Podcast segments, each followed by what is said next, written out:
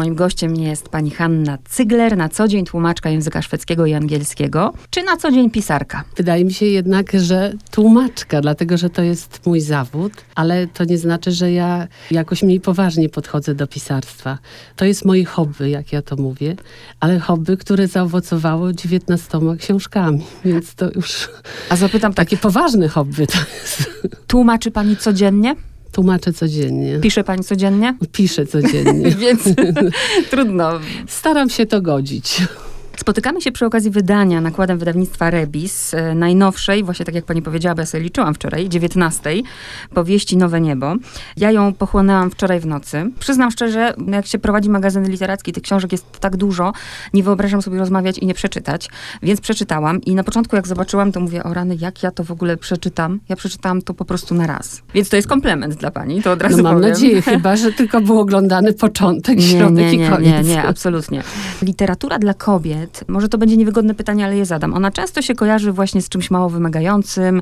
Kiedyś nawet jak te harlekiny były tak bardzo popularne, to pamiętam, że mm, niektóre panie się nawet do tego nie przyznawały. U pani jest troszkę inaczej, bym powiedziała, bo są te realia, bardzo konkretne realia polityczne, bardzo konkretne realia historyczne, co już nie czyni wcale tej książki tak mało wymagającą. Pytam, czy to celowy zabieg? Mówi pani literatura dla kobiet.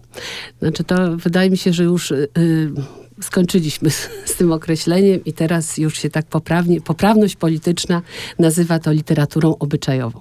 I dobrze, że to wybrzmiało. Więc słuchajcie, nie ma, nie ma li... ale właśnie, dlaczego, dlaczego to od razu jest czymś gorszym, nie literatura dla kobiet? No bo dlaczego tak od razu mówić, że dla kobiet? Ja mam bardzo dużo czytelników i dlaczego oni mają się czuć dyskryminowani. Poza tym no, w moich książkach też występują bohaterowie, mężczyźni, główni bohaterowie, tak jak w czasie zamkniętym czy pokonanych, gdzie mamy do czynienia z okresem wojny, z wojskowym, Tak. który pracuje w wywiadzie. Ale czyli to jest też tak trochę, że panią włożono do jakiejś szufladki, Yy, tak? Ale ja nie mam nic przeciwko temu, tylko ja się trochę, to, trochę się śmieję, że to jest literatura obyczajowa. Wcześniej była kobieca, dlatego że wcześniej jak zaczęłam pisać, byłam bombardowana tymi pytaniami, a jak pani do tego podchodzi, prawda, do tej kobiecej. Ja nie mam żadnych kompleksów. Proszę to nazywać, jak państwu się podoba.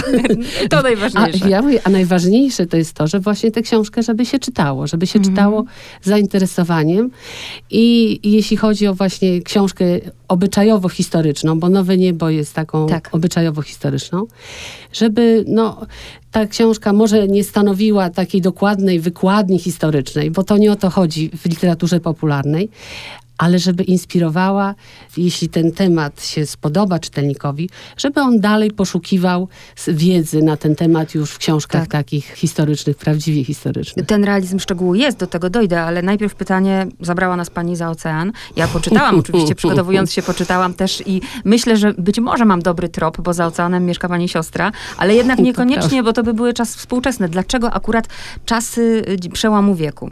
Ta książka Nowe Niebo miała być trzecią książką z cyklu y, w cudzym. Takie są książki w cudzym domu za cudze grzechy i to, ta książka miała nosić tytuł Na cudzym chlebie.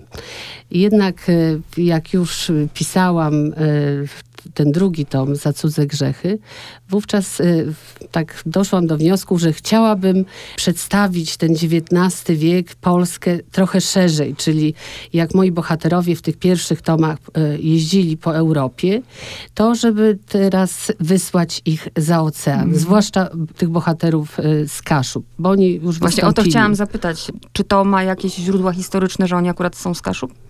Nie, no to jest konsekwencja właśnie co było poprzednio. tej, tej Mhm. poprzedniej. I to jest tak, że to jest takie moje odkrycie, bo y, szukając miejsca, do którego mogli się udać, najchętniej właśnie chciałam znaleźć coś na temat Stanów Zjednoczonych, a to już w ogóle by była idealna sytuacja, jakby moi bohaterowie mogli pojechać do stanu Minnesota, dlatego że właśnie w, w tym Minneapolis, e, stolicy stanu, mieszka moja siostra. Więc sobie pomyślałam, jakby oni tam gdzieś w pobliżu się osiedlili, Aha. to ja wówczas mogłabym odwiedzić, znaczy to, to miejsce, do którego pojechali. A odwiedziła pani już to miejsce? Tak, y, no i zaczęłam wtedy szukać na stronach internetowych. Na polskich prawie nic nie znalazłam, natomiast no, zaskoczyło mnie to, że na amerykańskich stronach pojawiła się ta kaszubska stolica Ameryki, właśnie ta Mekka Kaszubów y, o nazwie Winona. No i rzeczywiście, ja tam do tej Winony pojechałam. Cały czas to miał być jeszcze trzeci tom, tylko że jak y, już y, dowiedziałam się różnych rzeczy w tej Winonie, jak spotkałam księdza Pola Brezę, który prowadzi takie muzeum polsko-kaszubskie w Winonie, jak zobaczyłam to płynącą Mississippi, te, oglądałam miejsca, gdzie stały dawne tartaki, to w tym momencie to jest taka inspiracja.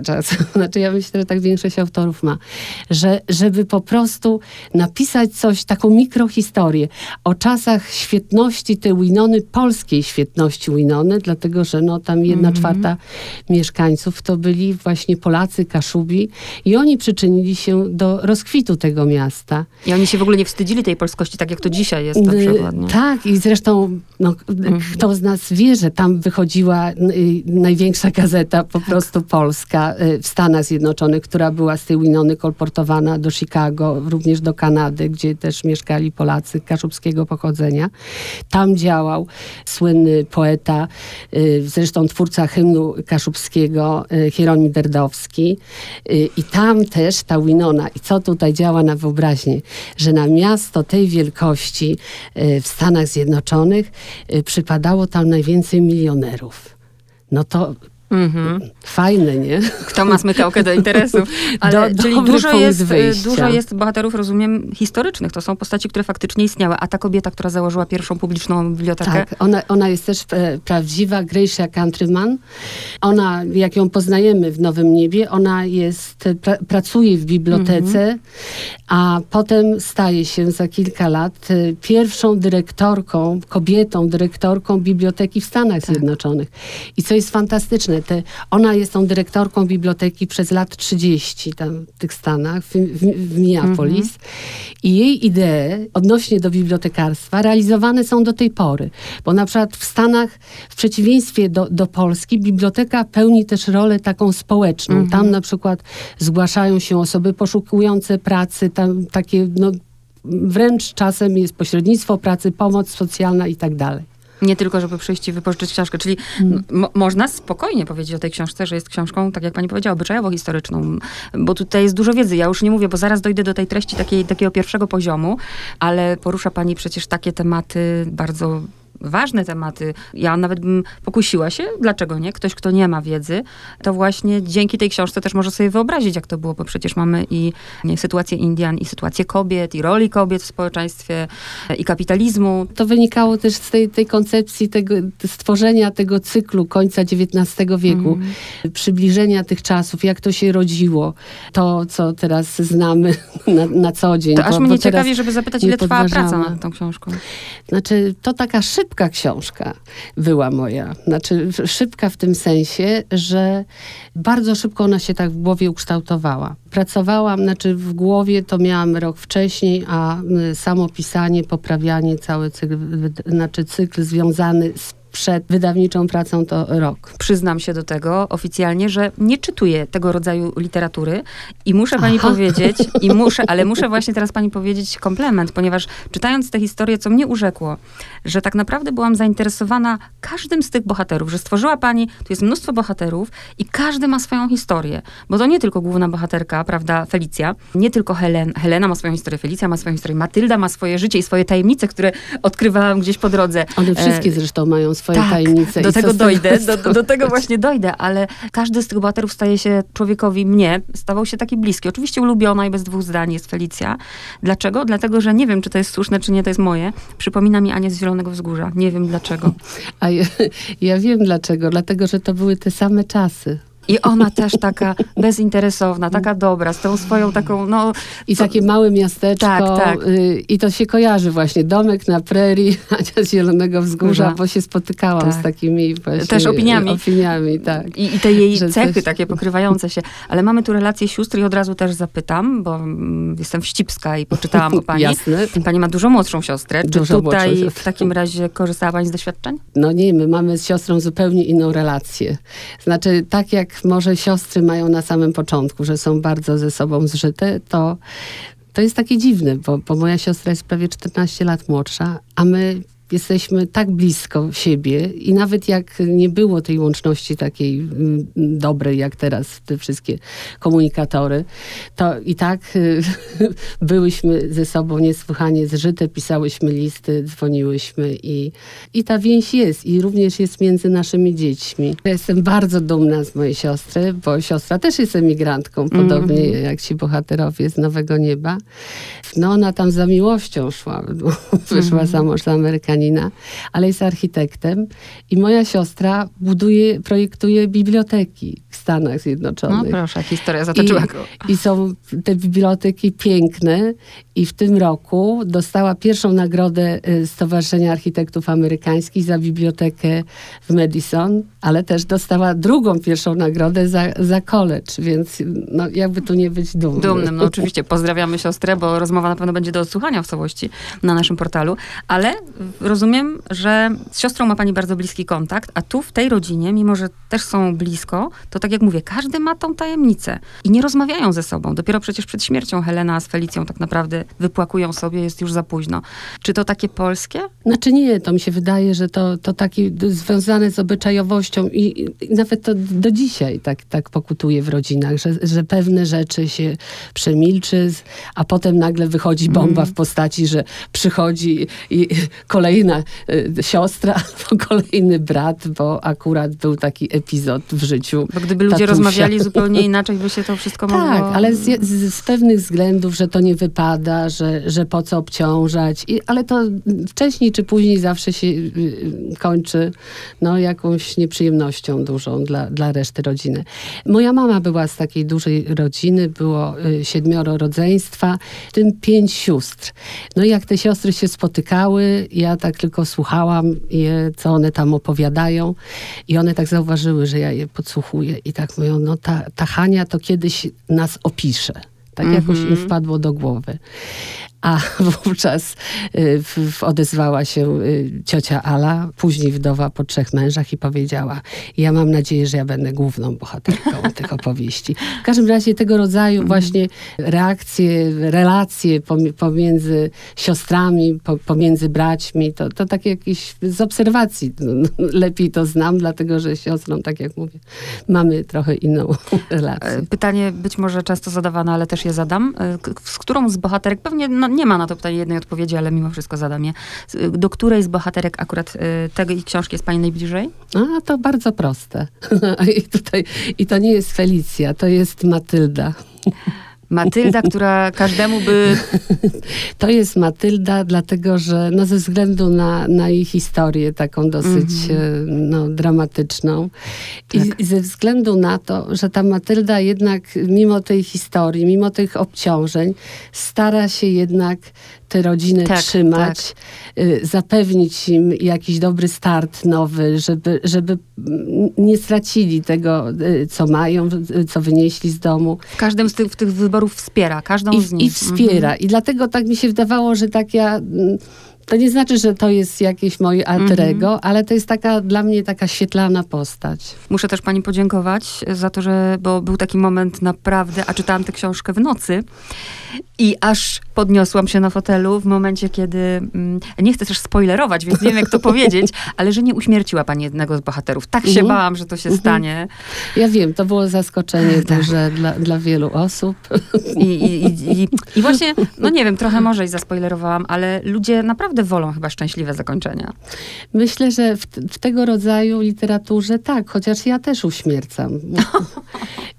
ja miałam akurat taką sytuację z, z inną książką i jeszcze wtedy te książki, e, znaczy one już były wydane nawet. Konkretnie chodziło e, o taką scenę na koniec jednej książki, że no, główna bohaterka umiera i to dla mnie było zupełnie czytelne. Mhm.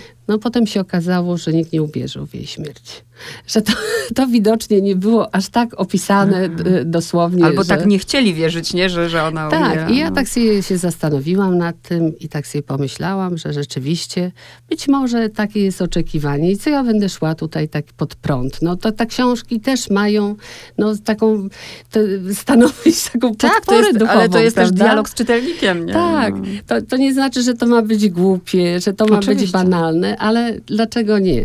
No i ja to bohaterkę tak trochę najpierw kulała, ale potem zaczęła chodzić. Najpierw jeździła wózkiem, potem kulała, potem wydążała. Jedna scena bardzo wzruszająca też dla mnie jest w tej książce, to jest też moment o takiej tożsamości kiedy stoi Matylda już nad grobem i mówi, że ziemia, która dla nich była przecież tym nowym niebem, że teraz już można powiedzieć, to jest ich ziemia, bo leżą tutaj nasi bliscy i jedzie dalej. To takie bardzo wzruszający dla mnie był moment. Tak, bo ona też, też na początku jest, że ona się tak. żegna tak. ze swoimi bliskimi na cmentarzu tak. y, na Kaszubach. Tak. I, i, I to jest taka, taka klamra w zasadzie w tej książce. I też y, nie wiem, czy ja dobrze myślę, bo może ja tak chcę myśleć, ale dla niektórych bardzo ważne są korzenie, a wydaje mi się, że to jest też y, to, co ja wyciągnęłam z tej książki, że korzenie może nie są tak ważne, jak to, co my mamy w sobie, nie? To nasze niebo może być tak naprawdę wszędzie. Nie? No tak, dlatego, że no, my przewozimy walizki, ale siebie nie zmienimy. Mm. I, I to, co zawozimy do, do tego nowego miejsca, pod nowe niebo, no to jest to samo, tylko że możemy je tam trochę modyfikować, wiadomo. A nowe niebo, no to właśnie ten, ten tytuł musiałam zmienić, te, ponieważ uznałam, że to będzie taki spin-off te, tego cyklu w, w, cudzym, tak jak mamy tam mhm. Gwiezdne Wojny jest Han Solo spin-off. To nowe niebo jest takim Hanem Solo moim. I, i, i, I tak sobie właśnie pomyślałam, że no co, co widzimy pierwsze, jak jesteśmy w takim nowym miejscu? Wychodzimy, czy patrzymy przez okno i widzimy przede wszystkim niebo. Tak i musimy się do tego ustosunkować. I na koniec chcę zapytać, bo każdy pisarz ma inaczej. Mm, jedni mówią, że piszą, żeby coś tam, nie wiem, bo nie potrafią się wykrzyczeć. Inni mówią, że potrzebują pisać, bo poznają w ten sposób siebie. Czym dla pani jest pisanie? Dla mnie jest super rozrywką. Y, znaczy, ja wypoczywam. Y, ja zawsze miałam zresztą pełną głowę różnych pomysłów i nigdy nie potrafiłam z tych pomysłów y, zrobić całości, czyli żeby to na przykład właśnie powstała książka. I w momencie, kiedy mi się to udało, to ja mogę te pomysły swoje, te fantazje zagospodarowywać i i mam ileś żyć dodatkowych, bo ja żyję tymi, tymi moimi bohaterami. Mogę przeżywać różne przygody, których bym nie przeżyła y, w rzeczywistości. Y, mogę sobie zmieniać charakter, mogę być potwornie zła, mogę zabijać. Więc to jest kreować rzeczywistość. Frajda tak. absolutna być takim Czyli ktoś kreatorem. ma taką frajdę czytać, a pani ma akurat taką frajdę że znaczy, pisze. Głównie taką radość mi sprawia samo wymyślanie. Ja na przykład nie spędzam przy komputerze zbyt dużo czasu, bo ja już e, wcześniej sobie e, robię konspekt, a potem na przykład przy kawie sobie wymyślę, jak ta scena ma wyglądać, siadam, spisuję. No i w związku z tym mogę też tłumaczyć. Dziękuję bardzo za rozmowę. Dziękuję ślicznie.